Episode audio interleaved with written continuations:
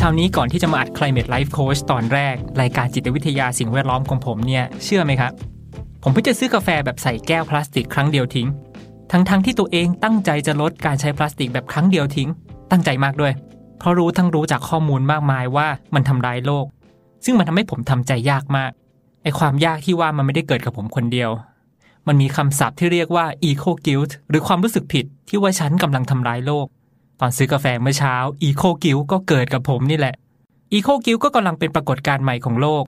จากการสำรวจเด็กและเยาวชนอายุ 16-25 กว่าหมื่นคนในหลายพื้นที่ทั่วโลก ทั้งในเอเชีย ยุโรปลาตินอเมริกา พบว่าเยาวชนกว่า 50%เลยนะครับ ที่วิตกกังวล และรู้สึกผิดกับวิกฤตสิ่งแวดล้อม แม้ว่าหลายครั้งที่ความรู้สึกผิดแบบ eco guilt เนี่ยทำให้ผมมีพฤติกรรมที่ดีต่อสิ่งแวดล้อมมากขึ้น แต่ผมพบว่ามันไม่เฮลตี้เลย ผมคิดว่าผมรู้สึกผิดอยู่คนเดียว จนกระทั่งได้คุยกับเพื่อนผมคนหนึ่งที่ชื่อจอย คนที่ผมมองว่ากรีนสุดๆ ขณะที่เขาลุกขึ้นมาทำเพจที่ชื่อ Too Young to Die พอรู้สึกทนไม่ได้กับวิกฤตโลกลวน ปรากฏว่าเขาก็รู้สึกแบบเดียวกัน จอยคิดว่าจอยเป็นคนกรีนปะ ในระดับหนึ่งแต่คิดว่ามีคนอื่นกินกว่า ถ้าให้กินสกอร์ตัวเองอาจจะได้สักแบบ หกจุดแปดอะอาจจะกดคะแนนตัวเองหน่อยอะไรเงี้ยเออกดจากอะไร รู้สึกว่ายัง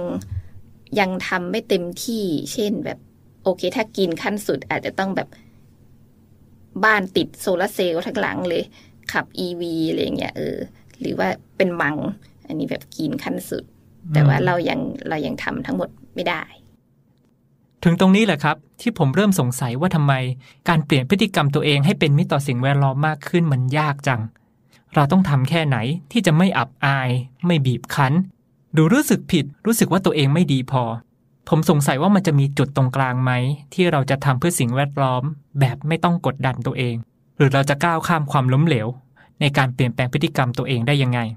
ผมเกิร์กวิเศษบำรุงวงครับ กับ EP แรก แค่ไหนเรียกกรีน เมื่อการทำเพื่อโลกไม่ง่ายอย่างที่คิดใน Climate Life Coach Podcast ที่จะชวนคุณเข้าใจ และแก้ไขปัญหาสิ่งแวดล้อม ผ่านมุมมองทางจิตวิทยา เพื่อรู้ว่าเราใช้ใจช่วยโลกได้มากกว่าที่คิดครับ กลับมาที่จอยเพื่อนผมสำหรับผมจอยคือตัวแทนของเยาวชนจากงานวิจัยที่เล่าไปเมื่อกี้เลย จอยเป็นตัวแทนของความเดือดของคนรุ่นใหม่ ที่เห็นวิกฤตสิ่งแวดล้อมแล้วขอไม่ทน คนที่รู้สึกแล้วลุกขึ้นมาทำอะไรบางอย่างกับเรื่องนี้ จุดเริ่มต้นของเราที่มาสนใจยี่รากับความกรีนเนี่ย มันมาจากไหนนะ เราแบบว่ากลัวเรื่องโลกร้อน เพราะว่าเหมือนสักห้าปีที่แล้วเนี่ย พอจะทราบข่าวเหมือนกับการเคลื่อนไหวของเด็กๆในโลก ก็เลยกังวลขึ้นมา โดยเฉพาะโอเคแบบ เมื่อก่อนก็รู้สึกว่าโลกร้อนมีจริง แต่ว่าอาจจะไม่รู้สึกว่าด่วนมาก แต่พอตอนหลังเนี่ยรู้สึกว่าด่วนมาก เพราะว่ามีอย่างก็มีที่รู้จักกันอยู่แล้วมีน้องเกตาออกมาพูดว่าทำไมเราถึงต้องรีบเออก็จะมีองค์กร IPCC ที่เขาประกาศว่าเราควรจะคิดเราพยายามจะคุมอุณหภูมิไม่ให้เพิ่มเกิน 1.5 องศาภายในปี 2030 นะ อย่างเงี้ยแล้วเด็กๆก็ออกมาเดินกันทุกวันศุกร์ทั่วโลกเลยทำไมมันถึงกระแทกใจเราขนาดนั้นน่ะ เราไปอ่าน เราไปอ่านแล้วก็รู้สึกว่า อ๋อเนี่ยถ้าอุณหภูมิโลกมันสูงขึ้นนะ มันจะส่งผลกระทบต่อทำให้พวกสภาพอากาศเนี่ยรุนแรงขึ้น มีภัยธรรมชาติรุนแรงขึ้น พวกคลื่นความร้อนก็จะสูงขึ้นอ่าแล้วก็อีกอย่างหนึ่งที่ทนไม่ได้คือ น้ำทะเลจะสูงขึ้น แล้วชอบไปเที่ยวทะเล รับไม่ได้ รับไม่ได้ก็แบบอ๋อก็โดยส่วนตัวชอบไปเที่ยวภูเก็ตมากรู้สึกว่าโอ๊ยถ้าน้ำทะเลขึ้นนะหาดทรายสวยก็จะหายไป อย่างนี้เป็นต้น แล้วก็กรุงเทพก็เป็นพื้นที่ที่อยู่ใน บริเวณอันตรายก็คือ มันก็คงถ้าน้ำทะเลสูงขึ้นก็คงจะมีโอกาสจะจมอย่างนี้ฮะกลัวจริง ๆ เลยใช่กลัวปะจริง ๆ แล้วก็มีประเด็นเช่น แบบว่าอ๋อมันก็จะส่งผลกระทบต่อ อาหารก็จะลดลงอะไรอย่างนี้ มีขาดแคลนน้ำมากขึ้นคนก็จะอยู่อย่างยากลำบาก ถ้าร้อนมากขึ้นก็คนก็ทนไม่ไหว ก็ต้องย้ายที่ หรือน้ำทะเลสูงขึ้นคนก็ต้องย้ายที่ ซึ่งเราอาจจะเจอสิ่งเหล่านี้ทั้งหมดในช่วงที่พวกเราอายุหกสิบปี อืมอ่าตอนนั้นเราก็คงจะเอาตัวไม่ค่อยรอดเท่าไหร่ คือถ้าเกิดว่าเหมือนเราอยู่ในหนังอะไรเงี้ยเราอายุสักยี่สิบแล้วก็แบบโอ้สบายอะไรเงี้ยแต่ว่าเราคงไม่ใช่แบบอยู่ในร่างงอมๆแล้วนะตอนนั้น ความกลัวนี้ทำให้จอยทำเพจชื่อ Too Young to Die หรือที่แปลว่า ฉันหนุ่มสาวเกินกว่าที่จะตายตอนนี้ จอยอยากจะถ่ายทอดข้อมูลเพื่อชักชวนให้เห็นถึงความเร่งด่วนของปัญหาโลกร้อน และลุกขึ้นมาเปลี่ยนแปลงพฤติกรรมของตัวเอง เริ่มจากไปทำเพจก่อนเลย อันนี้พูดได้ไหมหรือว่าได้อ๋อเริ่มจากทำเพจเลย ก็คือจริง ๆ สารภาพว่าเคยมีเพจ เนี่ยทำไว้สักพักหนึ่งแล้ว แต่ว่า inactive คือมีเพื่อนที่สนิทกันเพื่อนมอต้นอะเขาก็เป็นคนมาสอนเราเรื่องโลกร้อนก่อนเออแล้วเราก็ทำเพจไว้อันเนี้ยแต่ว่าทำไว้นานมากแหละ ไม่ได้ไม่ได้ไม่ได้เปิดตัว ไม่ได้โพสต์อะไรเลย จนแบบโอ้ตอนนี้แบบรู้สึกตกใจรู้สึกแพนิคก็เลยอะเอาจริงอะไรก็เริ่มทำเพจแล้วก็เริ่มอ่านหนังสือตืดๆๆแล้วก็คิดว่าโอ้ วันหนึ่งเราจะบอกคนอื่นอย่างไรดีว่านี่มันเป็นเรื่องภาวะเร่งด่วนนะเออช่วยกันหน่อยอันนี้จริงๆอะเหมือนพอเรารู้ปับ๊บเหมือนพอเราเบิกเนตรปั๊บอะชีวิตเราก็ไม่เหมือนเดิมอีกเลย คือก่อนหน้าปี 2018 เราก็เป็นคนที่แบบใช้ชีวิตทั่วไปหลันล้าแบบไม่ได้รู้สึกอะไร พอรู้แล้วคือแบบ เอามันออกไปไม่ได้ เอามันออกไปไม่ได้แล้วมันก็กลายเป็นอยู่กับเราสิงมากับเราตั้งแต่นั้นเรื่อยมาเลย คือเราอะรู้ว่าจอยเป็นคนคนหนึ่งที่แบบ จริงจังเรื่องนี้อะแต่ว่าก็ไม่คิดว่าทุกอันมันจะรอด ใช่ไหมใช่ เออ เอาเอาพฤติกรรมแรก ๆ ที่ที่แบบการเปลี่ยนพฤติกรรมตัวเองอะอันไหนที่แบบ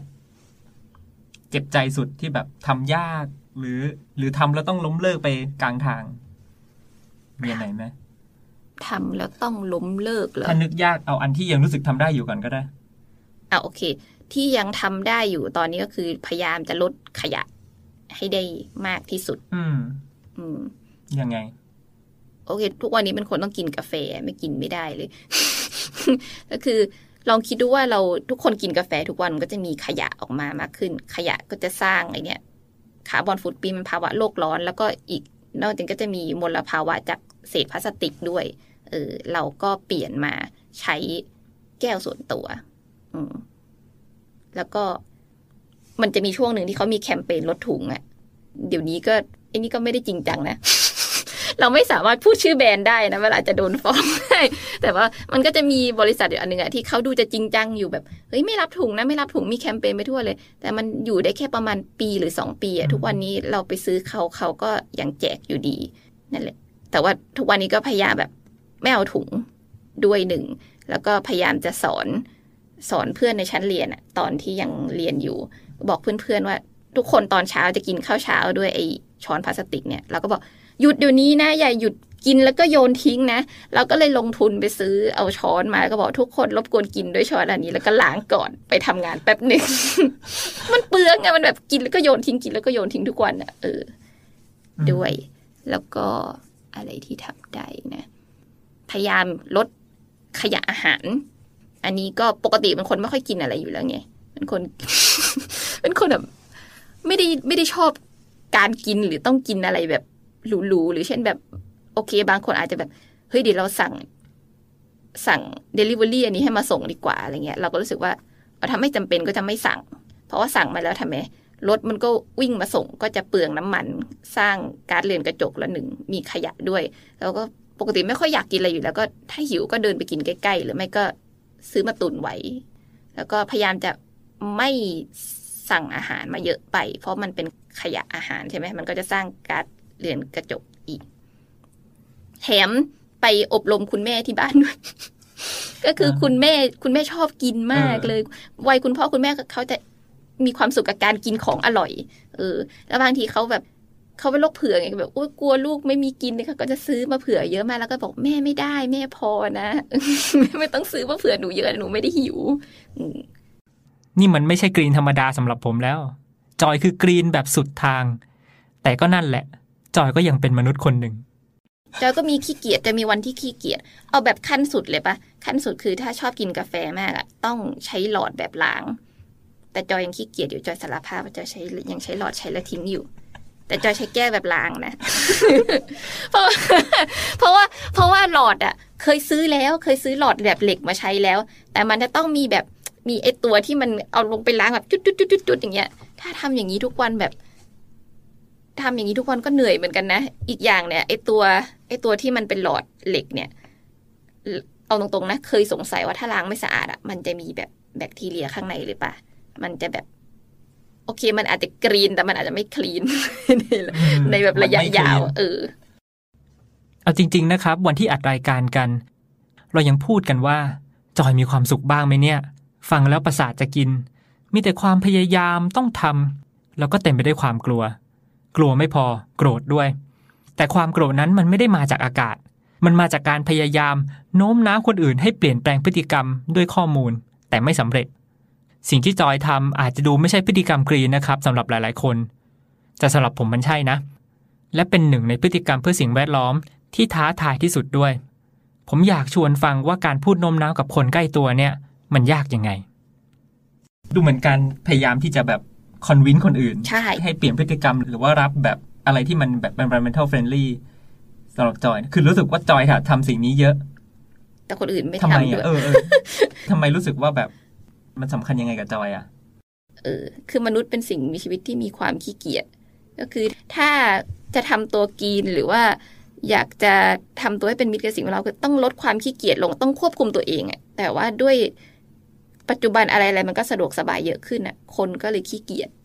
อืมคือทุกการใช้ชีวิตของคนน่ะมันก็สร้างก๊าซเรือนกระจกไงถ้าเราไม่ปรับการใช้ชีวิต มันก็จะไม่ลดก๊าซเรือนกระจกไงคนอาจจะคิดว่า เอ้ยทำเป็นระดับบุคคลมันอาจจะไม่ได้ช่วยอะไรมาก แต่ว่าถ้ามีคนอย่างนี้หลาย ๆ คนแล้วทำเยอะขึ้น ก็อาจจะทำให้เกิดการเปลี่ยนแปลงนะอันนี้ในความคิดเรา แต่ทั้งหมดเนี่ยในความโกรธส่วนตัวเนี่ยก็คืออม ทุกคนน่ะไม่สามารถที่จะใช้ชีวิตกินได้ร้อยเปอร์เซ็นเด็ดขาด ถ้า รัฐบาลไม่ร่วมมือ เออ คือใช้คำอะไรดี ไออย่างในระดับบุคคลน่ะ เราก็จะสามารถลดขยะนู่นนี่นั่นได้ แต่ว่าขยะมันสร้างกาซเรือนกระจกแค่แบบน้อยอะ่ะ ถ้าต้องเปลี่ยนตัวเองรู้สึกว่าไม่ทุกเพราะว่ารู้สึกว่ายังทำได้ไม่ดีพอ เออ อยากจะดีให้มากกว่านี้ ทุกวันนี้ก็ไม่ได้ลำบากอะไรขนาดนั้น เออ แต่ในขณะที่การที่ไปคุยกับคนอื่น แล้วเขาไม่ค่อยจะเชื่อเราอย่างเงี้ยถามว่าทุกข์ไหมเพอเอิญเจอเจอการเฉยเมยใส่จนชินไปแล้ว ก็เลยคิดว่า ก็ไม่เป็นไรก็พูดไปเรื่อยๆ จนกว่าเขาจะอินเลยก็เขาจะเข้าใจจอยบอกว่า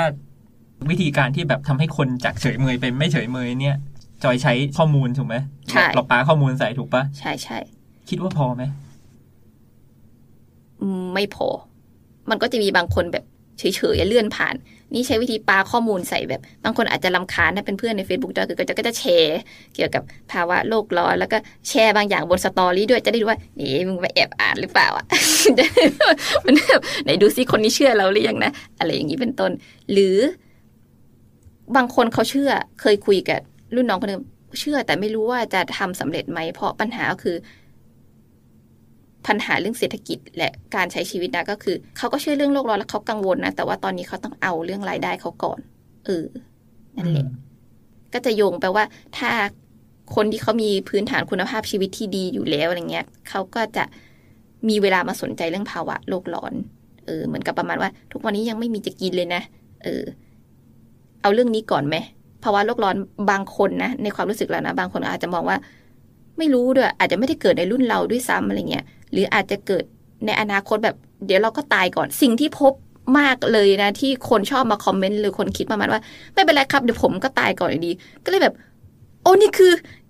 เขียนเพจไปแล้วลูกเพจมาเม้นต์อย่างเงี้ยรู้สึกแบบไม่เป็นไรครับ ผมคงอยู่ไม่ถึงวันนั้นที่แบบคุณเป็นคนแบบไหนกันเออแบบจริง ๆ แบบคนที่คิดอย่างนี้เขาไม่ควรคิดอย่างนี้เพราะเขามีลูก เออ แบบเขาควรคิดต้องคิดว่าเขาจะต้องแบบเตรียมโลกที่ดีไว้ให้ลูกของเขาอยู่นะเออ แล้วก็ อย่างที่บอกคนจะทำให้สำเร็จถ้าเกิดว่าผู้นำประเทศไม่ได้มีส่วนร่วมหรือว่า ให้พื้นฐานการดำรงชีวิตแบบเหมือนกับอืมอำนวย มีสวัสดิการที่อำนวย หรือเอื้อเฟื้อให้ประชาชนเนี่ย สามารถอยู่ได้อย่างกินนะเป็นการแบบช่วยเหลือไม่งั้นแบบ เอาอย่างง่าย ๆ เลยก็คือ การใช้คมนาคมสาธารณะนี่จะช่วยลดภาวะโลกร้อนใช่ไหมแต่ถ้ามันไม่มีรถไฟฟ้าไปถึงบ้านแล้วประชาชนจะใช้ยังไงย่ะ เอออย่างบ้านจอยนี่ก็ไม่มีรถไฟฟ้ามาจอดหน้าบ้านนะมันไกลอะต้องหลายต่อเหมือนกันนะเออ คือเรื่องสิ่งแวดล้อมมันพอแบบคนไม่ทำตามอย่างเงี้ยก็จะกลายเป็นว่า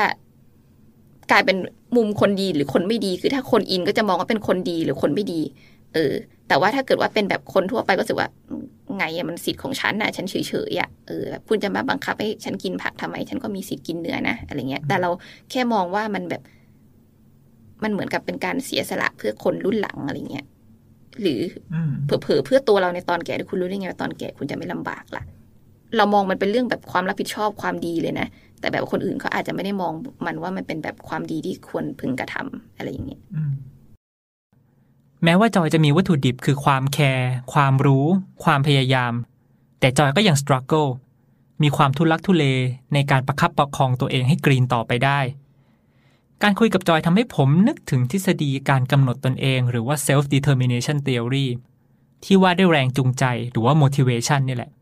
ผมลืมเรื่องนี้ไปแล้วทั้งทั้งที่ผมใช้ทฤษฎีนี้ทำวิจัยตอนเรียนปริญญาโททำให้ผมต้องกลับมานึกกับตัวเองว่า เฮ้ย ที่ผ่านมา หรือเราจูงใจตัวเอง ผิดวิธีหรือเปล่า self determination theory เขาพูดถึงแรงจูงใจที่คนคนหนึ่งจะทำอะไรสักอย่างว่า คนเราจะมีแรงจูงใจทำสิ่งหนึ่งได้ดี จดจ่อต่อเนื่องแบบมีสุขภาวะ หรือพูดได้ง่ายว่ามันออกมาจากภายในได้เนี่ย สิ่งที่ทำจะต้องตอบสนองความต้องการทางจิตใจ 3 อย่าง คือ 1. autonomy หรือความรู้สึกที่ได้เลือกด้วยตัวเอง 2. relatedness หรือความรู้สึกได้เชื่อมโยงกับผู้อื่น และ 3. competence ความรู้สึกที่ว่าเรามีความสามารถเราทำได้ แรงจูงใจจากภายในแบบนี้เนี่ยมันต่างจากแรงจูงใจจากภายนอก เช่น รางวัล การลงโทษ ความรู้สึกผิด ความอับอาย หรือแรงกดดันจากสังคม มันมีงานวิจัยทางจิตวิทยาสิ่งแวดล้อมหลายงาน ที่เห็นตรงกันว่า พฤติกรรมเพื่อสิ่งแวดล้อม ยิ่งขับเคลื่อนด้วยแรงจูงใจจากภายใน ยิ่งสามารถทำได้อย่างต่อเนื่อง โดยไม่เกี่ยงว่าสิ่งนั้นจะยากหรือง่าย สิ่งที่ผมสรุปกับตัวเอง ก็คือ มันไม่เกี่ยวว่าคุณมีแรงจูงใจแค่ไหน แต่คือคุณมีแรงจูงใจแบบไหนต่างหากผมอยากเห็นทฤษฎีนี้ในโลกแห่งความเป็นจริงครับ ว่าคนที่มีแรงจูงใจจากภายในเนี่ยเขาหน้าตาเป็นแบบไหน สิ่งนี้ทำให้ผมได้พบกับงานของมูลนิธิกระจกเงา และได้คุยกับคนที่อยู่เบื้องหลัง นั่นก็คือพี่หนูริ่งสมบัติบุญงามอนงบทสนทนากับพี่หนูริ่งทำให้ผมเข้าใจว่าสิ่งแวดล้อมหรือระบบที่ไม่เอื้อนั้นเนี่ย ทำให้เราเปลี่ยนแปลงพฤติกรรมได้ยากขนาดไหน ยังไงก็ตาม ผมอยากชวนทุกคนฟังบทสนทนาการเปลี่ยนแปลงพฤติกรรมของพี่หนูริ่งเอง เพราะผมเห็นแรงขับเคลื่อนพฤติกรรมทั้ง 3 อย่างตามทฤษฎีเลย ผมไม่อยากให้ฟังแค่ว่าเขาทำอะไรนะครับ แต่อยากชวนฟังถึงว่าเขาทำมันยังไง ด้วยแรงจูงใจแบบไหนด้วย ผมถามพี่อย่างนี้ก่อนว่า พี่คิดว่าตัวเองอะ่ะ เป็นคนกรีนไหมเอ่อ ค่อนไปทางกรีนแต่ไม่กรีน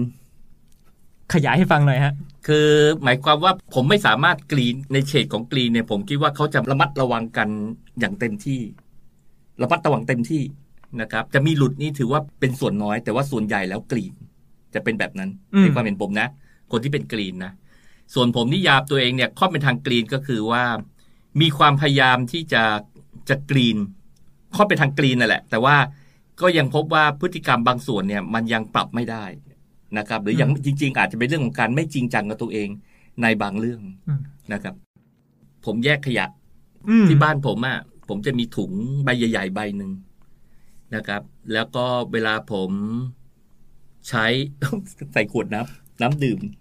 น้ำดื่มน้ำดื่มน้ำน้ำเปล่าที่ไปซื้อมาจริงๆเขาก็รณรงค์ให้ไปใช้น้ำน้ำกรองนะ แต่ว่า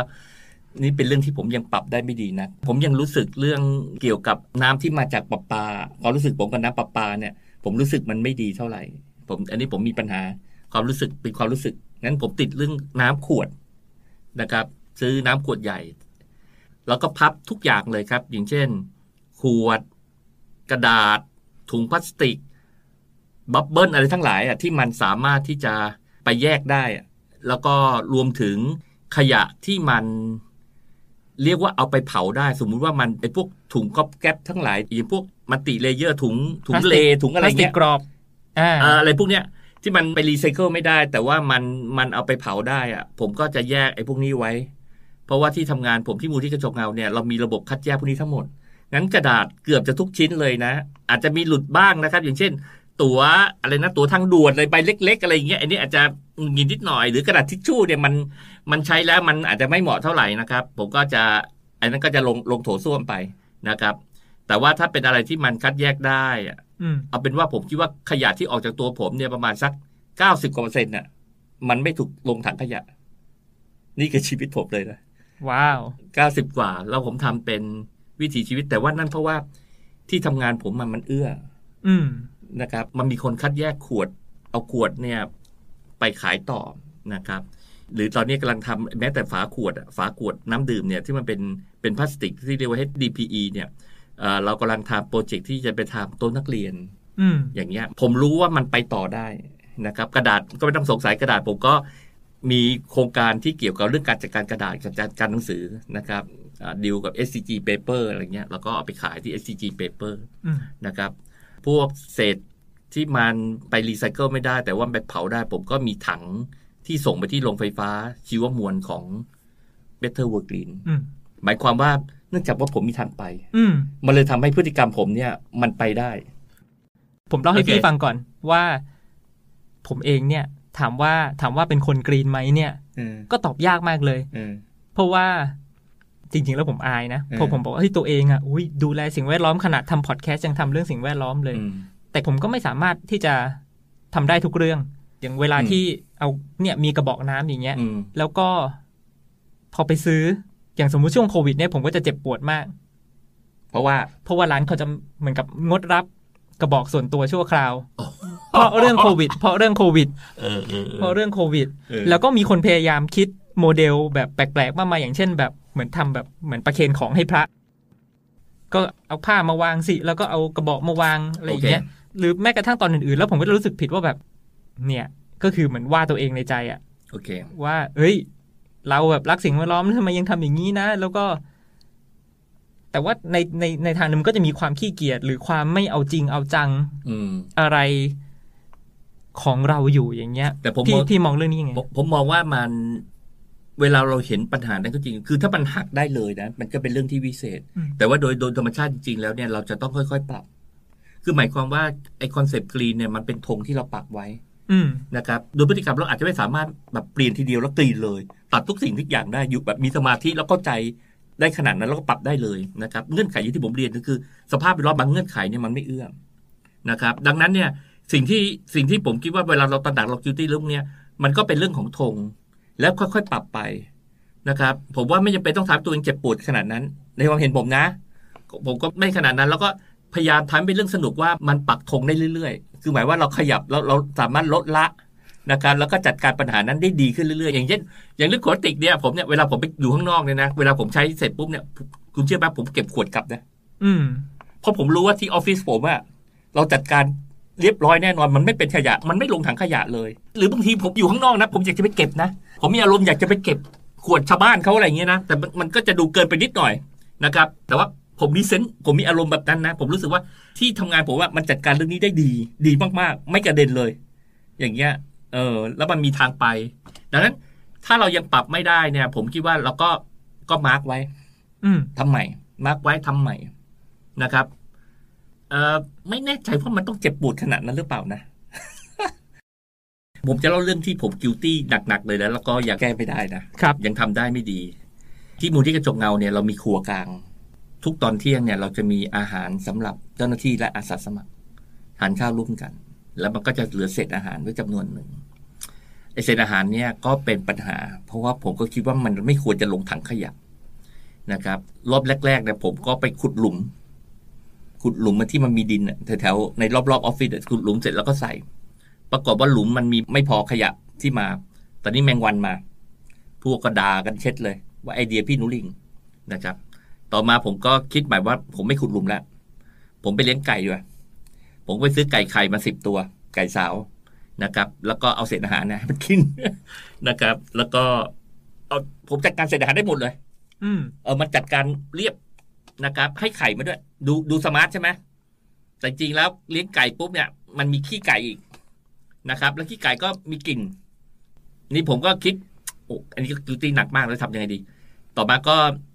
คิดว่าทางนั้นเราทำระบบรางน้ำดีไหมเวลาขี้ไก่ลงมาเสร็จแล้วก็ขุดบ่อเป็นขุดบ่อน้ำไว้เอาปลาดุกไปเลี้ยง ตอนนี้ขุดบ่อไว้แต่ยะปลาดุกจะไม่ลงนะครับ แต่ว่ามีปัญหาเรื่องขี้ไก่เหม็นเนี่ยมันก็จะไปของมันเรื่อยๆแบบนี้ ผมคิดว่าเรื่องบางเรื่องเนี่ยมันจะค่อยๆพาเราไป แล้วผมก็รู้สึกว่าโอนเอกด้านก็กิวตี้นะ เพราะมันรู้สึกว่ามันมันไม่จบ แต่ว่าด้านหนึ่งก็ได้บทเรียนว่า เวลาเราทำเรื่องเนี้ยมันมีมันมีเขาเรียกอะไรนะมันมีมันมีข้อจำกัดอะ แล้วเราก็เรียนรู้ของมันต่อมันไปเรื่อยๆ อืมครับ แล้วก็อาจเป็นไปได้นะที่ผมอาจจะทำเรื่องนี้ได้ไม่สำเร็จอะไรเงี้ยกำลังคิดอยู่ว่าจะทำอย่างกับมัน ตอนนี้กำลังคิดเรื่องว่า เอ๊ะหรือว่าเราไม่ควรเลี้ยงไก่หรือวะแต่ว่าเรื่องเรื่องเลี้ยงไก่ที่ผมจะมีคนแนะนำบอกว่าไก่มันออกไข่น้อยละเราควรจะจัดการมันเลยไหมเพราะว่าในทางเศรษฐศาสตร์แล้ว ไก่เนี่ยมันมันออกไข่น้อยมันไม่คุ้มค่า แต่ว่าเราไม่ได้เสียค่าอาหารไก่นะเราแค่มันทำหน้าที่วันย่อย ผมก็เถียงเรื่องนี้กับคนที่เสนอผมนะบอกว่า เฮ้ย มันมีบุญคุณกับเรานะ มันยังกินได้เท่าเดิมนะ เราไปเชื่อดมันด้วยเหตุผลว่ามันออกไข่น้อยลงอะไรอย่างเงี้ยนะอะไรอย่างเงี้ยอ่าเอาเอาไปนว่าผมไม่เชื่อดมันแล้วกันนะอันนี้บอกไว้ก่อนว่าผมไม่เชื่อดมันทางออกของผมเรื่องนี้คือว่าอืมผมพบว่าเฮ้ยเราไปเอาอุปกรณ์มอเตอร์อะที่มันอยู่ในเก้าอี้เครื่องนวดไฟฟ้า อืมที่มันพังแล้วอะมีคนอืมบริจาคเครื่องนวดไฟฟ้ามาใช่ไหมโต๊ะเก้าอี้ไฟฟ้าอืมนวดอะแล้วมันพัง ไอ้มอเตอร์นั้นอะแม่งเป็นมอเตอร์เกียร์ไอ้มอเตอร์เกียร์เนี่ยมันเหมาะมากเลย ที่มันจะไปทำเครื่องไอ้ถังที่มันย่อยเศษอาหารอะเห็นไหมที่เขาขายกับตัวสามสี่หมื่นบาทที่เขาขายในตลาดเลย เพราะว่าหลักการข้างในมันไม่มีอะไรมันแค่ทำให้ไอ้ตัวอินทรีย์สารเนี่ยมันสัมผัสกับออกซิเจน และจุลินทรีย์ที่มันทำการย่อยสลายเนี่ยมันจะเป็นจุลินทรีย์ที่ใช้ออกซิเจน ไม่ใช่ non ออกซิเจน ซึ่งพอมันใช้ออกซิเจนปุ๊บเนี่ยการย่อยสลายของมันเนี่ยมันจะไม่เกิดมีเทน และมันไม่เกิดซัลเฟอร์ อย่างเงี้ยเพราะปัญหาของเศษอาหารมันคือซัลเฟอร์ เศษอาหารเราทิ้งไว้มันมันย่อยสลายได้เองนะ แต่ว่าปัญหาของมันคือในด้านสิ่งแวดล้อมคือปล่อยมีเทน ถ้ามันเป็นจุลินทรีย์ที่ non ออกซิเจน และมันจะปล่อยซัลเฟอร์มาทำให้เราเหม็นอีก ดังนั้นมอเตอร์ตัวเนี้ยมันอาจจะช่วยแก้เกมนี้ได้ ซึ่งลองไปทำเลยนะ แต่ว่าโมเดลมันยังไม่เสร็จ ทดลองทำละดูว่ามันจะปั่นได้ไม่มีแรงพอไหมเอาเศษอาหารใส่ไปแล้วดูว่าแรงแรงบิดของมันน่ะเพียงพอหรือเปล่าอะไรเงี้ย ซึ่งมันก็พาผมไปต่อเรื่องสำหรับผมมันก็เป็นเรื่องสนุกประเภทหนึ่งนะคือผมเป็นพวกนักทดลองอะไรเงี้อืยมแล้วก็มันก็อืมพาผมคิดต่อว่า เฮ้ยจากเรื่องไปขุดหลุมว่ามันเลี้ยงไก่ซับซ้อนคือจะไปเลี้ยงปลาเลี้ยงปลาเสร็จก็โอ้ดูมันจะไม่รู้ปลาจะตายอีกหรือเปล่าเนี่ยพุ่งตรงนะผมกลัวปลาตายอีก ผมก็เลยคิดว่าเฮ้ยเอาเครื่องจักรมาเลยเอาเครื่องจักรมาอืมแล้วก็ทำเครื่องย่อยเศษอาหาร อืมแล้วพอผมคิดเรื่องเครื่องย่อยเศษอาหารปุ๊บเนี่ยพอผมคิดได้ปุ๊บผมก็ศึกษาเรื่องเครื่องย่อยเศษอาหารต่อผมก็พบว่าเฮ้ยมันไม่ใช่ผมคนเดียวนะที่มีปัญหาเรื่องเศษอาหารนะเฮ้ย ผมก็ไปนั่งจินตนาการว่าเนื่องจากมันเป็น NGO นะ มันเป็นมูลนิธิเป็นองค์กรอืมผมผมมีขีดความสามารถในการที่จะทำโปรเจกต์ที่มีสเกลได้อะดับไฟป่ายังดับได้เลยไอ้แค่เครื่องที่เราจะทำการย่อยเศษอาหาร ระดับชุมชนน่ะ ผมคิดว่าผมอาจจะมีคำตอบเรื่องนี้ อืมอย่างเงี้ยในเชิงแมสมันก็พาไอ้ปัญหาหนึ่งหนึ่งมันพาผมไป ไปเจอปัญหาอื่นๆและวิธีการจัดการปัญหาอื่นๆ วันหนึ่งมันอาจจะไปคลิก แล้วผมก็ไปสามารถที่จะตอบโจทย์ขนาดใหญ่ได้อะไรอย่างอืเงี้ยมมันเป็นความสนุกประเภทหนึ่ง สิ่งเนี้ยเป็นความรู้สึกที่ผมอะได้รับทุกครั้งเวลาที่คุยกับพี่หนูหริ่งอืมไม่ว่าจะเป็นเรื่องการแก้ปัญหาสิ่งแวดล้อมหรือปัญหาอื่นๆนะ คือความสนุกในการแก้ปัญหา แล้วเมื่อกี้อะผมฟังนะผมก็พยายามจะจะหา keyword นะ ที่มันเป็นอะไรเกี่ยวกับสิ่งแวดล้อมจากพี่นะ ปรากฏว่าที่จริงอะพี่พูดเรื่องแบบจิตสำนึกต่อสิ่งแวดล้อมอะไรเงี้ยน้อยมากเลยอืมมันกลายเป็นเรื่องของความสนุก ในการแก้ปัญหามากกว่าไอ้จิตสำนึกมันก็มีอยู่ แต่ว่า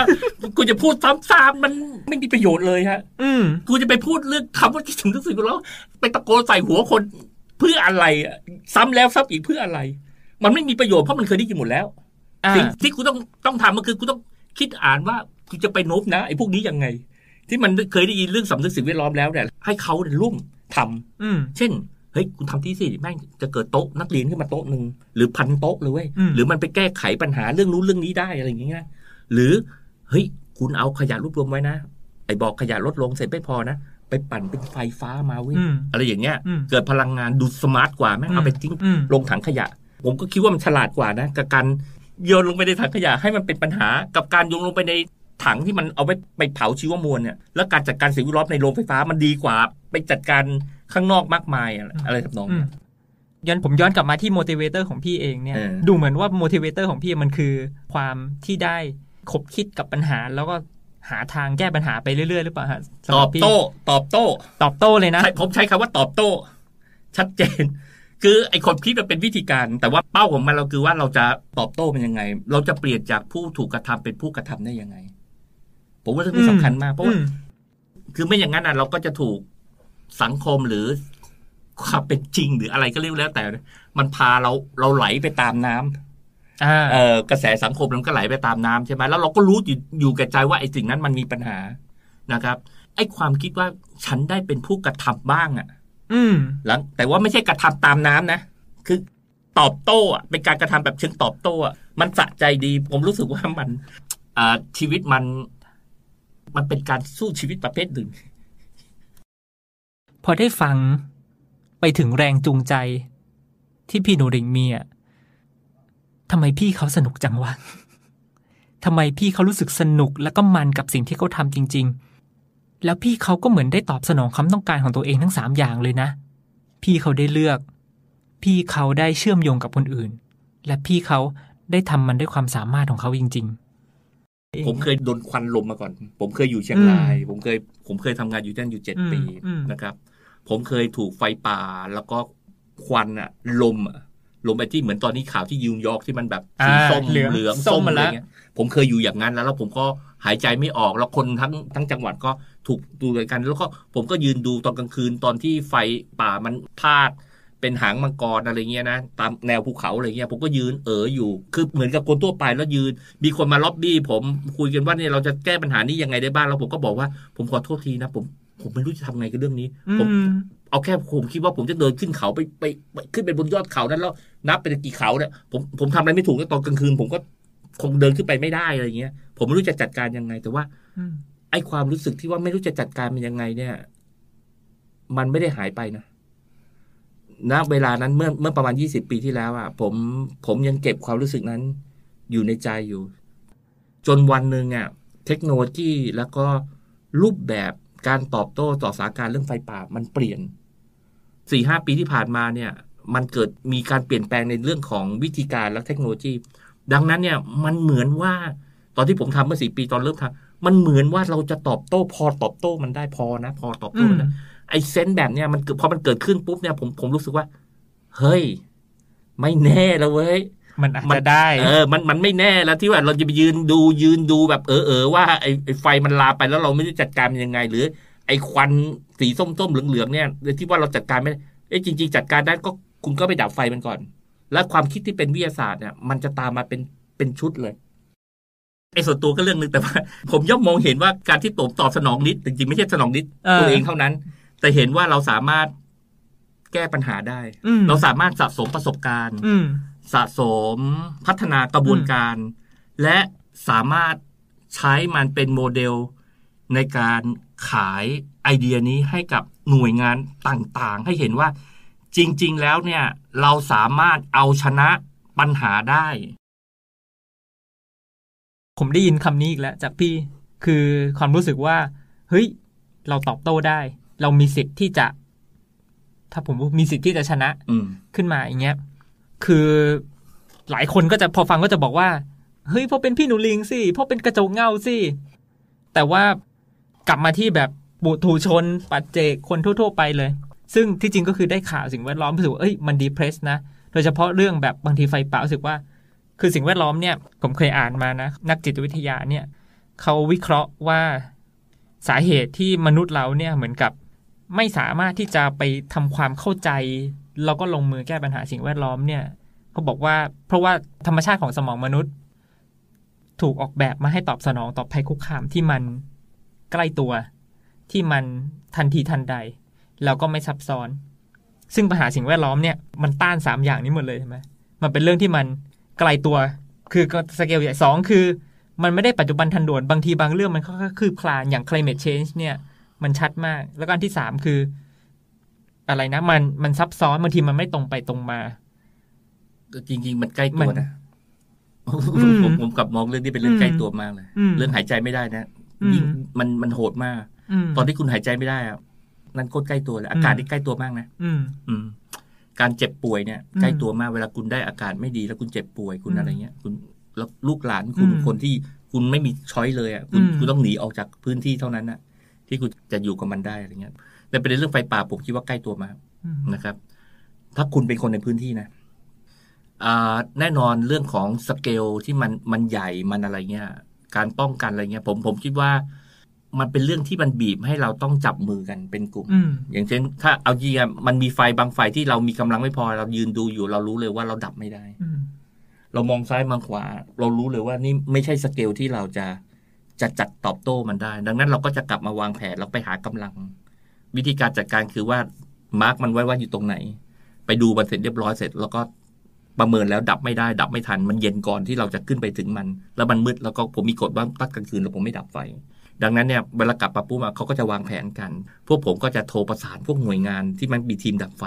ไปบอกว่าไอ้ไอ้ไฟดวงเนี้ยต้องมีกำลังประสานกำลังอืกันมทุกเช้าเนี่ยในงานที่เราทำอะคือเราจะมีการส่งไลน์หากันหรือโทรศัพท์หากันในบรรดาหน่วยงานที่มีทีมดับไฟป่า เพื่อจะแบ่งงานกันว่าวันเนี้ยใครจะอยู่ที่ไฟไหนอืมหรือใครใครใครคิดว่าต้องมีกำลังเสริมไปไปเสริมกันอืมอย่างเงี้ยดังนั้นไอการการรวมตัวกันแบบมีมีปริมาณอะ มันจะสามารถที่เราจะจะตอบโต้เรื่องที่ใหญ่ขึ้นได้ ถ้าเรื่องมันใหญ่คุณควรจะใช้ทั้งใช้ทั้งสติปัญญา เครื่องไม้เครื่องมือรวมถึงกำลังคน ที่มีขนาดสอดคล้องและเพียงพอกับมัน ผมอยากจะชวน พี่หนูหลิงสะท้อนลงมามาอีกถึงถึงถึงประเด็นที่ผมได้ยินมาตลอด ทั้งชีวิตส่วนตัว ทั้งการทำงานของกระจกเงา คือความรู้สึกถึงการ ลุกขึ้นมาตอบโต้ลุกขึ้นมาตอบโต้ มันไม่ง่าย เออ มันไม่ง่าย คือโดยเฉพาะในประเด็นสิ่งแวดล้อมนะ สถานการณ์มันสำหรับผมยอมรับมันสำหรับผมมันรู้สึกมัน depressing มันมันชวนสิ้นหวัง มันชวนหมดหวัง แล้วแล้วผมก็ ผมก็เป็นอย่างที่พี่หนูหลิงพูดว่า เราก็จะคำนวณความคุ้มค่า แต่ว่าในในเรื่องสิ่งแวดล้อมหลายอย่างเนี่ย คือถ้าคิดเรื่องความคุ้มค่าเนี่ย เราก็มันง่ายกว่าที่จะทำอะไรแบบแบบตามน้ำอะเพราะว่า สมมุติว่าอะอะไรที่มันอย่างพลาสติกธรรมดามันก็ถูกกว่า การนั่งรถที่เป็นน้ำมันธรรมดามันก็ถูกกว่าคือ คือมันง่ายกว่าที่จะทำอะไรที่มันต้าน สิ่งแวดล้อม แต่ในใจลึกๆอะเราอยาก แล้วเราก็รู้ด้วยว่า เออ เราก็อยากไม่ยอมแพ้นะ แต่ว่า แต่ว่าเราอยากรู้สึกอย่างนั้นอะผมเลยผมเลยอยากปรึกษาพี่เลย เราจะไปจากจุดที่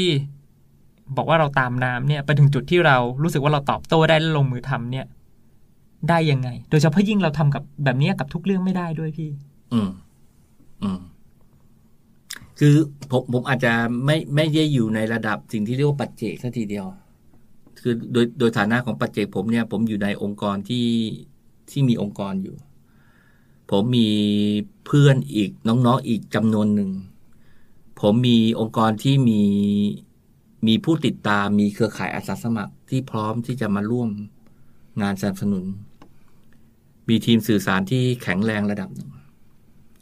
ด้วยทรัพยากรเงื่อนไขที่เรามีอยู่นั้นเนี่ย มันทำให้ผมกล้า ที่คิดจะตอบโต้ แล้วก็ประสบการณ์ที่มันได้ตอบโต้เนี่ย มันฟิน มันฟิน แล้วพอมันคิดว่าวันหนึ่งเราจะชนะเกมนี้ได้นะโอ้โห มันมีความหวัง แล้วทุกครั้งที่เราอยู่ในงานที่ยาวนานพอ หมายความว่าเราอยู่กับมันนานพอที่ เราจะมีพัฒนาการของตัวเราเอง และความเข้าใจในปัญหา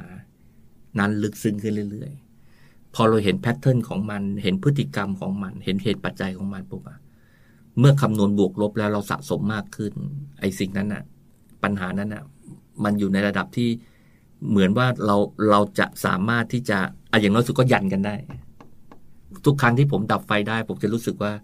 ผมวินนะถึงถึงแม้ว่าผมจะรู้ว่าจะมีไฟอีกจำนวนมากนะแต่ว่าผมผมอย่างน้อยสุดวันนี้ผมยันมัน ผมรู้ว่ามันยังมีไฟที่อื่นอยู่ แต่ว่าวันนี้ผมยันมันได้ ผมเพียงแต่กลับไปคิดว่าในการจัดการนะผมจะมาให้เร็วกว่านี้ได้ยังไง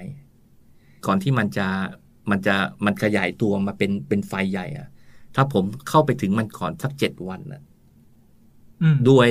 ทรัพยากรที่มี เครื่องไม้เครื่องมือที่มีเนี่ย ถ้าผมเข้าถึงไฟก่อนในเวลาที่มันเพิ่งเกิดไม่กี่ชั่วโมงอย่างเงี้ยผมคิดว่าผมจัดการไฟใหญ่ได้ แต่ผมไม่ได้ไปจัดการไฟใหญ่นะผมไปการจัดการไฟเด็กเพื่อไม่ให้เกิดไฟใหญ่ได้ ถ้าเป็นแบบนี้แล้วเนี่ย ผมคิดว่ามีทางออกนะครับ แล้วผมก็คิดฝันว่าเออวันหนึ่งเราจะตอบโต้มันได้จริง ๆ ครับ ในคนที่ไม่ได้ไปดับไฟป่ากับพี่อืมหรือไม่ได้อยู่ในองค์กรอืมก็ใช้ชีวิต ธรรมดาเป็นคนออฟฟิศเป็นผู้ใช้แรงงานเป็นพ่อบ้านแม่บ้านหรือแม้แต่นักเรียนนักศึกษาอย่างเงี้ยอืมแล้วเราจะ develop หรือพัฒนาสำหรับผมมันคือความสามารถที่จะที่จะหวัง แล้วก็ตอบโต้เนี่ยขึ้นมาได้ยังไงเอ่อถ้าเขารู้ว่าเขาเป็นส่วนหนึ่งของการตอบโต้นั้นได้ การสนับสนุนกันในรูปแบบต่างๆ หรือแม้แต่ มีอยู่ปีหนึ่งผมชวนพวกวิ่งเทลไป ผมไปดับไฟที่เชียงใหม่ ผมยกทีมจากเชียงรายไปเชียงใหม่ มันมีไฟใหญ่ที่เชียงใหม่ผมก็ไปช่วยดับ ก่อนผมไปผมประกาศเลย ว่าผมขออาสาสมัคร แล้วผมระบุเลยว่าเอาพวกนักวิ่งเทล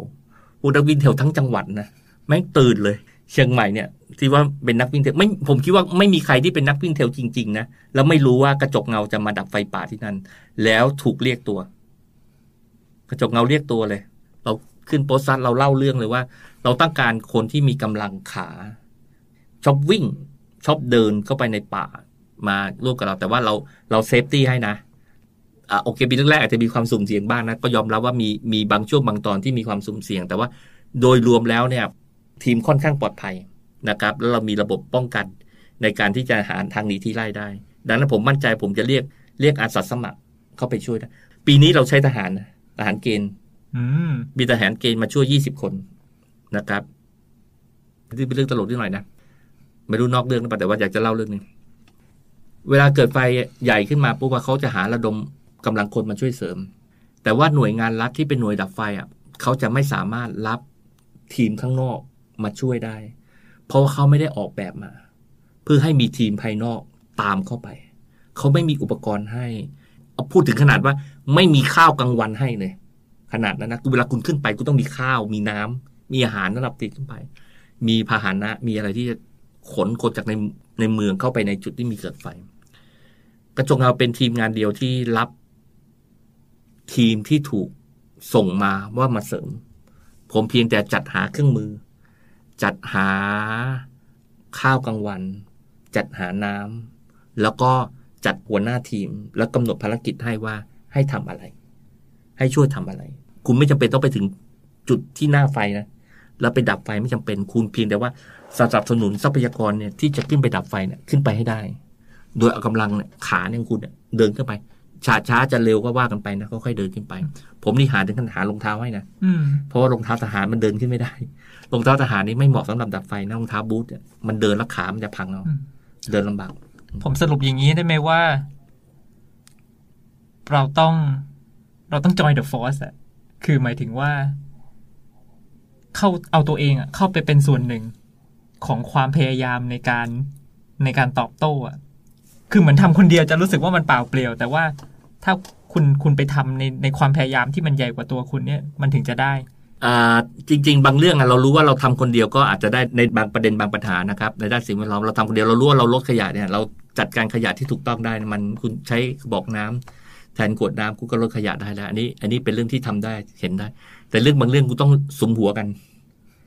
นะครับทำแล้วคุณต้องมีความต่อเนื่อง ดังนั้นในการที่คุณเข้าเข้ากลุ่ม เข้าขบวนการ แล้วมันสนุกนะ จริง ๆ มาตอบแทนคุณด้วยนะ อันนี้มันมันไม่ใช่แค่เรื่องว่าได้ตอบสนองเรื่องสิ่งแวดล้อมเรื่องอะไรนะ ผมมีอาสาสมัครหลายคนเนี่ย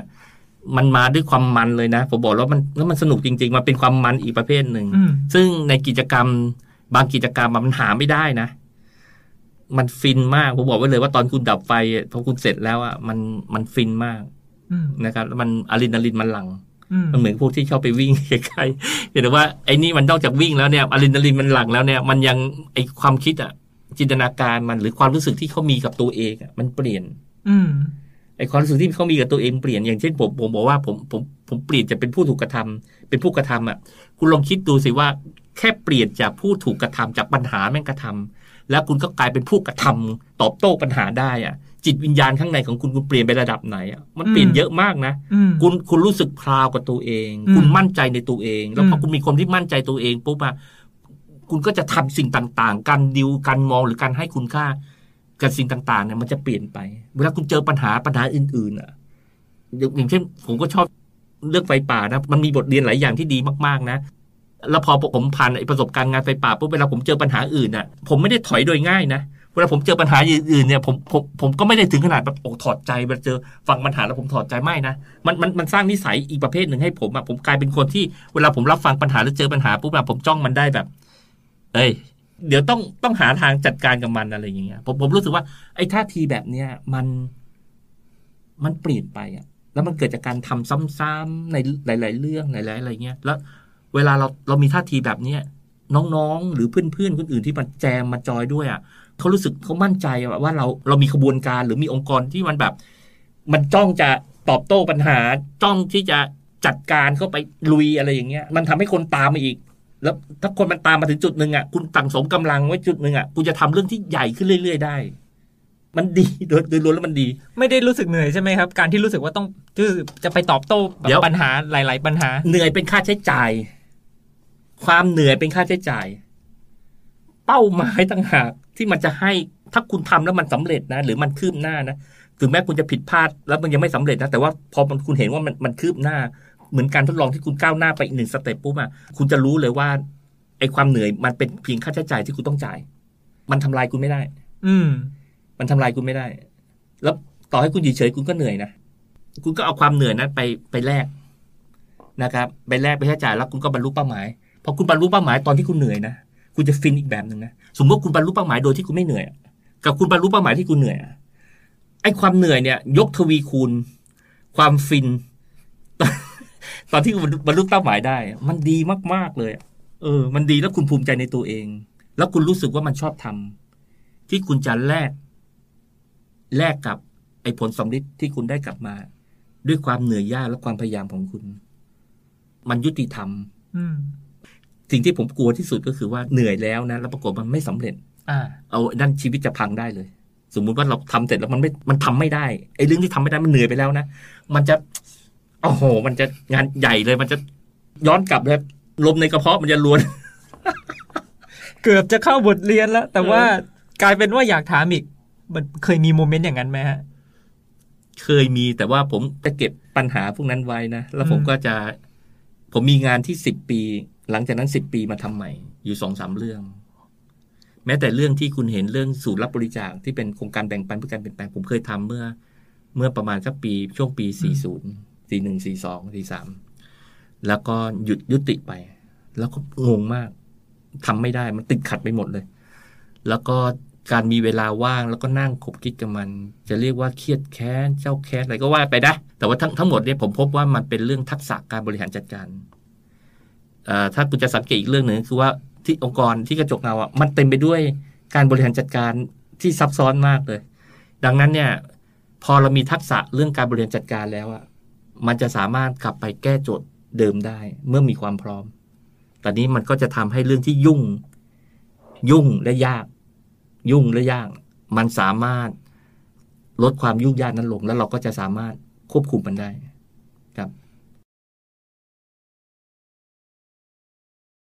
ผมฟังมาถึงตอนนี้ผมผมรู้สึกว่าผมเรียนรู้หลายอย่างนะ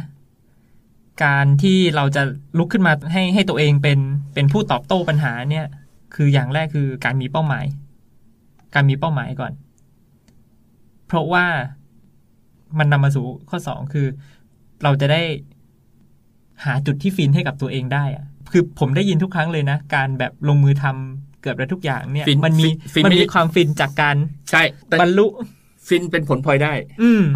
ฟินไม่ใช่เป้าหมายนะ ฟินเป็นผลพลอยได้ คือเขาจะจ่ายจ่ายคุณอีก เขาจะพัสอะ เป็นอืมดอกเบี้ยที่เขาเขาให้คุณเพิ่มนะครับ การแก้ปัญหาเป็นเป้าหมาย แต่ว่าพอคุณแก้ได้ปุ๊บอะเขาให้คุณเพิ่มอีกอันหนึ่งคือให้ให้ความรู้สึกกับคุณว่าคุณฟิน อืม อืม แล้วก็สองคือ คือการเกาะติดอะอืมคือการการได้ขบคิดเกาะติดกับอืมปัญหา คือผมชอบมากเลยนะ การที่พ อพี่ยูบอกว่าเฮ้ยบางเรื่องอะ มันยังแก้ไม่ได้ แต่ว่าแปะไว้ก่อน วันหนึ่งถ้าเราค้นพบวิธีการ เราดึงกลับมาทำใหม่ คือเราไม่ได้วางแล้วก็ถอยกับเรื่องนั้น แต่เรารู้ว่าโอเค เรื่องเนี้ยเรายังเรายังขบมันไม่แตกหรือหาทางจัดการไม่ได้ ผมผมคิดว่าคนจำนวนมากเป็นแบบนี้นะอืม เวลาเราทำเรื่องหนึ่งไม่สำเร็จปุ๊บอะมันจะกลับไปคิด ต่อให้เราไม่ได้กลับมาทำมันอีกครั้งหนึ่งนะมันจะกลับไปคิดว่าเอ๊ะถ้าเราทำเรื่องนั้นใหม่อีกครั้งเราจะทำยังไง ไม่เฉพาะเรื่องงานนะ มันมันมันเรื่องอื่น ๆด้วย ผมคิดว่าสิ่งนี้เป็นธรรมชาติของของมนุษย์อืมเราก็จะถอดบทเรียนมันพยายามจะเรียนรู้กับมันว่าเออเอ๊ะถ้าเรื่องแบบนี้อีกเราเจออีกเราจะเราจะรับมือกับมันได้ดีขึ้นไหมอะไรเงี้ยเรียนรู้จากความผิดพลาดใช่ในอดีต ใช่ อืม แล้วก็ที่สามคือ ถ้ามันใหญ่เกินตัวเรา ก็จง หาพวก หาพวก จงหาพวก อย่าไปแบกคนเดียว อย่าไปทำคนเดียวอืม แม้ว่าเราจะเป็นเราจะเป็นลีดเดอร์หรือเป็น follower อืมก็ตาม แต่ว่าอย่าทำคนเดียว เออ ผมรู้สึกอันนี้ อันนี้โดนผมมากเลย แล้วคือมันตรงกับทฤษฎีที่ผมผมเคยไปทำ thesis มาเลยอืมบอกว่า motivation ของเราที่จะเปลี่ยนแปลงพฤติกรรมตัวเองเนี่ย อันหนึ่งคือภาษาอังกฤษเรียกว่า relatedness นะ คือทำแล้วรู้สึกว่ามันมีพวกอืมคือทำเดี่ยวๆแล้วมัน มันไม่ใช่อะแรงผลักดันมันไม่ได้มาจากภายใน มันบางทีมันมาจากอื มมันมาจากศิลธรรมคือมันมาจากภายนอกมาเลย แต่ว่าไม่ได้รู้สึกว่าเฮ้ยเฮ้ยเรารู้สึกดีอะที่ได้ทำสิ่งนี้อืมพอพอฟังอย่างเงี้ยผมรู้สึกมันมัน confirmสิ่งที่ผมเรียนรู้มามากเลย ขนาดตอนที่ฟังเองเนี่ย ผมก็ยังกลับไปคิดถึงนะว่า เออเนาะมันมีอะไรแบบนี้ไหมเรื่องที่เราอยากทำแต่ว่าเอ้ยมันเกินเกินมือเราเกินตัวเรา แล้วเราจะหาพวกยังไงสองคือ ไอ้เรื่องที่เราเคยถอยมาแล้วอ้าวจริง ๆ เรากลับไปเรียนรู้นะพฤติกรรมที่เรายังอยากทำอยู่อะแต่เราเคยเลิกไปแล้วหรือทำไม่สำเร็จเนี่ย เราเรียนรู้อะไรจากมันได้บ้าง ผม ผมว่าเทปแรกเนี่ยก็จะเป็นเทปที่คนฟังน่าจะได้กลับมา ต้องลุกอยากขึ้นมาตอบโต้บ้างแล้วแหละ คือมันจะมีชุดความคิดชุดหนึ่งที่มองว่าสาการสิ่งแวดล้อมเนี่ยมัน เกินกว่าคนเล็ก ๆ ร่วมมือกัน ต่อให้คนเล็ก ๆ ร่วมมือกัน มันก็อาจจะเกินเลยไปแล้ว ในความเห็นผมนะ อย่างเช่น กรณีเรื่องเกี่ยวกับภาวะการเรือนกระจกอะไรเงี้ยโรครวนอะไรเงี้ยก็แน่นอนว่าสถาการตอนนี้มันเป็นสาการที่เลยเถิดมาไกลพอสมควร แต่ผมก็เห็นว่านักวิทยาศาสตร์เนี่ยกำลังแก้ปัญหา ทางเทคโนโลยีฝ่ายการเมืองเนี่ยเขาก็เริ่มยอมรับแล้วก็จะต้องพยายามแก้ปัญหานี้ให้ได้ให้ทัน กรณีคาร์บอนฟุตปรินเนี่ยทำให้บางประเทศในยุโรปเนี่ย มีต้นทุนในการผลิต ปูนซีเมนต์ต่อตันเนี่ย เพิ่มขึ้นหนึ่งเท่าตัว เขายอมถึงขนาดว่าแม้ว่าต้นทุนในการผลิต มันจะสูงขึ้นในระดับนั้นเลยเขาก็คิดว่าเป็นเรื่องที่กฎหมายมันกำหนดหลักการมันว่ามาแล้ว แล้วกฎหมายมันกำหนดสุดท้ายก็ต้องทำกัน ดังนั้นเนี่ย ผมคิดว่ามันไม่จริงที่เราจะ เอาคืนกลับไม่ได้อย่างเช่นถ้าคุณดูเรื่องไอ้ carbon capture เรื่องอะไรใช่ไหมมันในทางวิทยาศาสตร์มันดูเหมือนจะจะมีความหวังเกี่ยวกับเรื่องพวกนี้ ดังนั้นมันอย่าเพิ่งไปสิ้นหวัง คุณเป็นปัจเจกคุณก็ทำระดับปัจเจกคนเป็นนักอุตสาหกรรม คนเป็นนักวิทยาศาสตร์ คนเป็นฝ่ายการเมือง เป็นนักการเมือง หรือเป็นนักสิ่งแวดล้อมเขาก็จะทำในสเกลของเขานะครับ เราเพียงแต่ว่าเราอย่าละอย่าละในฐานะที่คุณเป็นระดับไหน เพราะคุณเป็นคนเล็กมากๆ เป็นปัจเจกคุณคิดว่า คุณทำหรือไม่ทำเรื่องนี้มันไม่มีผลอะไร แต่ว่าถ้าคนมันคิดไปทางนั้นทั้งหมดปุ๊บเนี่ยมันจะกลายเป็นปัญหาเลย ดังนั้นเนี่ยให้เราอยู่ในโซนที่กรีนอืมยืนในโซนที่กรีนแล้วกรีนนั้นเนี่ยจะกรีนมากกรีนน้อย กูจะเขียวอ่อนเขียวใบตองหรือเขียวปีอะไรก็ว่ากันไป แต่ว่ากูยังยืนอยู่ในฝั่งของกรีน มันดีกว่าอยู่ในฝั่งของสีดำนะครับดังนั้นผมคิดว่า การที่เรามีสำนึกสิ่งแวดล้อมเนี่ย ยืนฝั่งนี้ถูกต้องแล้วนะครับแล้วก็พัฒนาขีดความสามารถของเราพัฒนาขึ้นไปเรื่อยๆครับ การได้คุยกับจอยและพี่หนูริงเนี่ยทำให้ผมได้กลับมาทบทวนตัวเองอีกครั้ง ผมอาจจะตั้งคำถามกับตัวเองผิด ในการพยายามที่จะเป็นคนกรีน เป็นคนที่พูดง่ายๆว่าจะเพอร์เฟกกับการดูแลสิ่งแวดล้อม แล้วก็จูงใจตัวเอง ด้วยความกลัว ความอาย ความรู้สึกผิดต่อโลกและสังคม เหมือนกับว่าถ้าเราจะเป็นคนที่ดูแลโลกที่ดีได้อย่างเพอร์เฟกเนี่ยเราจะไม่ถูกว่าเราจะไม่อายคนอื่น ผมพบว่าแรงจูงใจนี้ แทนที่มันจะช่วยผมให้ทำเพื่อโลกได้อย่างต่อเนื่อง มันกลับทำให้ผมทำสิ่งนั้นได้ยาก ผมไม่เคยนึกถึงความสนุก ความรู้สึกที่ได้เลือก การเชื่อมโยงกับผู้อื่น หรือความรู้สึกว่าตัวเองทำแล้วมันทำได้จริง ๆ หลังจากนี้ผมรู้สึกว่าผมอยากตั้งคำถามกับตัวเองใหม่ ตั้งคำถามกับแรงจูงใจที่มี และผมก็อยากจะทำให้ การดูแลโลกของผมเนี่ย มันมีแรงจูงใจจากภายในมากขึ้น จากการคุยกับทั้งสองคน ผมอยากจะสรุปเป็นคำถาม 5 ข้อ ผมอยากชวนคนฟังทุกคนได้ลองสำรวจกับพฤติกรรมเพื่อสิ่งแวดล้อมที่ตัวเองทำอยู่ ถ้าคุณพบว่ามันทำยาก มันทำต่อเนื่องได้ยาก ลองดูครับ คุณอาจจะพบคำตอบจากคำถาม 5 ข้อนี้ ข้อแรก เราเลือกทำสิ่งนั้น มาจากความต้องการของตัวเองหรือเปล่า ข้อ 2. สเกลที่พอดีตัวสำหรับเราคือแค่ไหน ลองตระหนักถึงสเกลของสิ่งที่เราทำได้ บทบาทที่เราทำได้ เพราะว่าความคาดหวังที่เกินสเกลของตัวเอง จะทำให้เรายิ่งรู้สึกลำบากและดีไม่พอ เป็นแรงผลักดันในแง่ลบที่ทำให้เราทำต่อเนื่องได้ยาก 3. จุดที่ฟินและสนุก ในสิ่งที่เราทำนั้นคืออะไร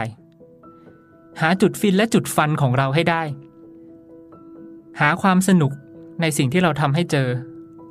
4. สิ่งที่เราทำนั้นเราทำเพื่อใครอยู่นะ เป็นเพื่อตัวเอง เพื่อคนรุ่นหลัง หรือเพื่ออะไร หาสิ่งที่เราแคร์จริง ๆ แล้วใช้สิ่งนั้นเป็นการแสดงออกถึงความแคร์ที่เรามี ข้อสุดท้าย พักพวกของเราอยู่ที่ไหน ลองหาพวก กลุ่ม เครือข่าย หรือพักพวกที่จะช่วยสนับสนุนสิ่งที่เราทำไม่ให้เรารู้สึกว่าโดดเดี่ยวที่จะทำเพื่อสิ่งแวดล้อม อาจจะเป็นเพียงคอมเมนต์ของชาวเน็ตอย่างที่จอยเคยแคปหน้าจอเอาไว้ หรืออาจจะเป็นแก๊งนักวิ่งที่โผล่มาจากไหนไม่รู้ที่เข้ามาช่วยพี่หนูริงดับไฟป่า Get involved ครับ Don't be alone สำหรับข้อสุดท้ายเนี่ยถ้ายังคิดไม่ออก มองหาพักพวกไม่เจอ พี่หนูริงเขาฝากมาว่า